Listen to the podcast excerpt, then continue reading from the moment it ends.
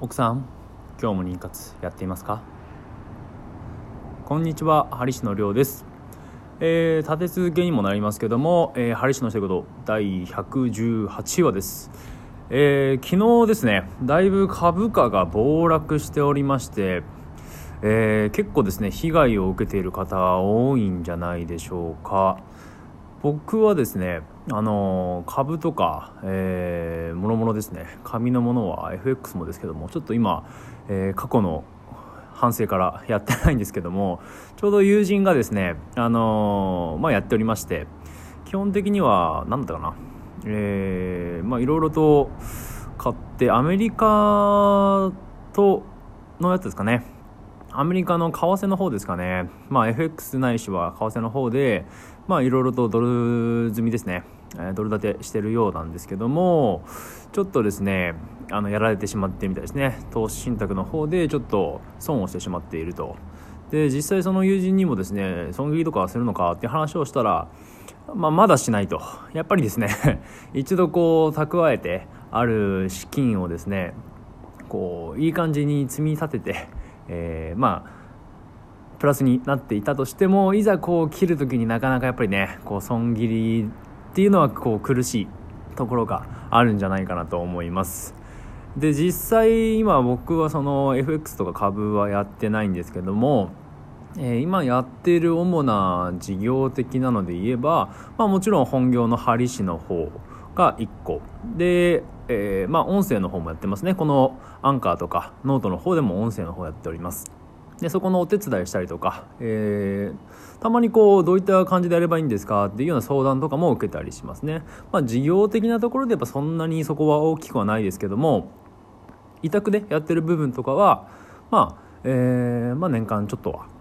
まあ、お小遣いぐらいですかねにはなっているかなというような感じですね。で他にもビットコインも手放しましたかね。ちょこっとまだ残ってるかもしれないんですけど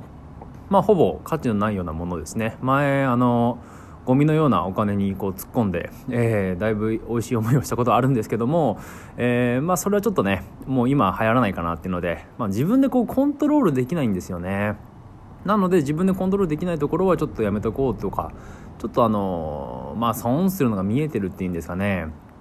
運的なところもありますからそういうのはちょっとやめとこうかなっていうのでパチンコとかギャンブル系もそうですけども、まあ、ギャンブルはしたことないですけどもねあのやっておりません。であとは逆にまあちょっとあのライター的な仕事も依頼でちょこちょこ聞くのでそれも、えー、まあ、ちょこっとやったりですね。あとはアフィリエイトとかやっていますね。ライター仕事で言えばあれですね。あの僕のノートちょっと違う名前なんですけどもあのー、まあ、ちょっと出張の方で、え、出張ホストの方でですね、あの、ノートの方文章とか書いていて、まあ、ちょこちょこと本買えるぐらいは、えー、お小遣い稼ぎにはなっているのかなというような感じで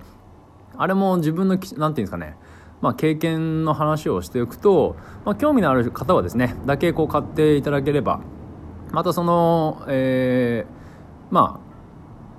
収益で自分がこう好きな本とか買えるんであればまあいいのかなっていう感じでまあお小遣い稼ぎだったりしますけどもね。であとは不動産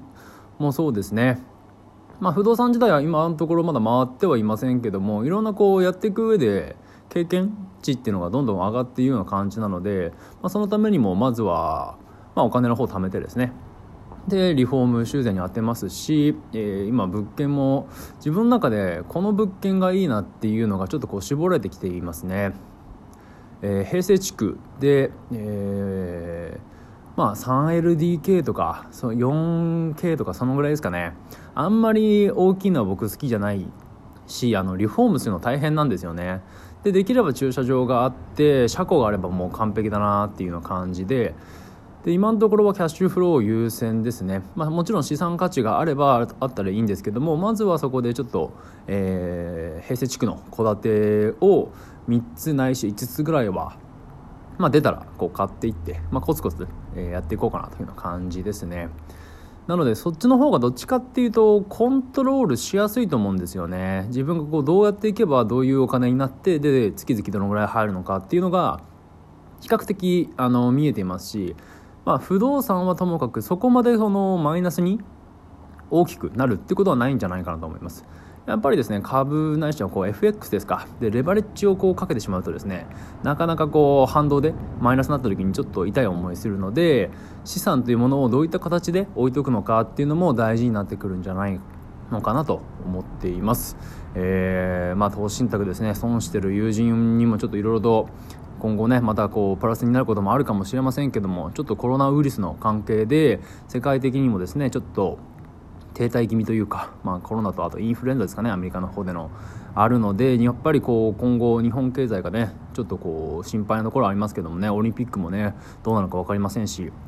ただその中でも自分の資産をどう守っていくのかというのと今後、まあ、こういった状況でも耐えれる資産運用をしていくっていうのをこう考えていくにはちょうどある意味いい機会なんじゃないかなと思いました。それでこの放送をさせていただきました。ちょっと短いですけどもね今思ってることをまずは話していこうかなということで収録させていただきました、えー、それではこの辺で。グッバイチャオ。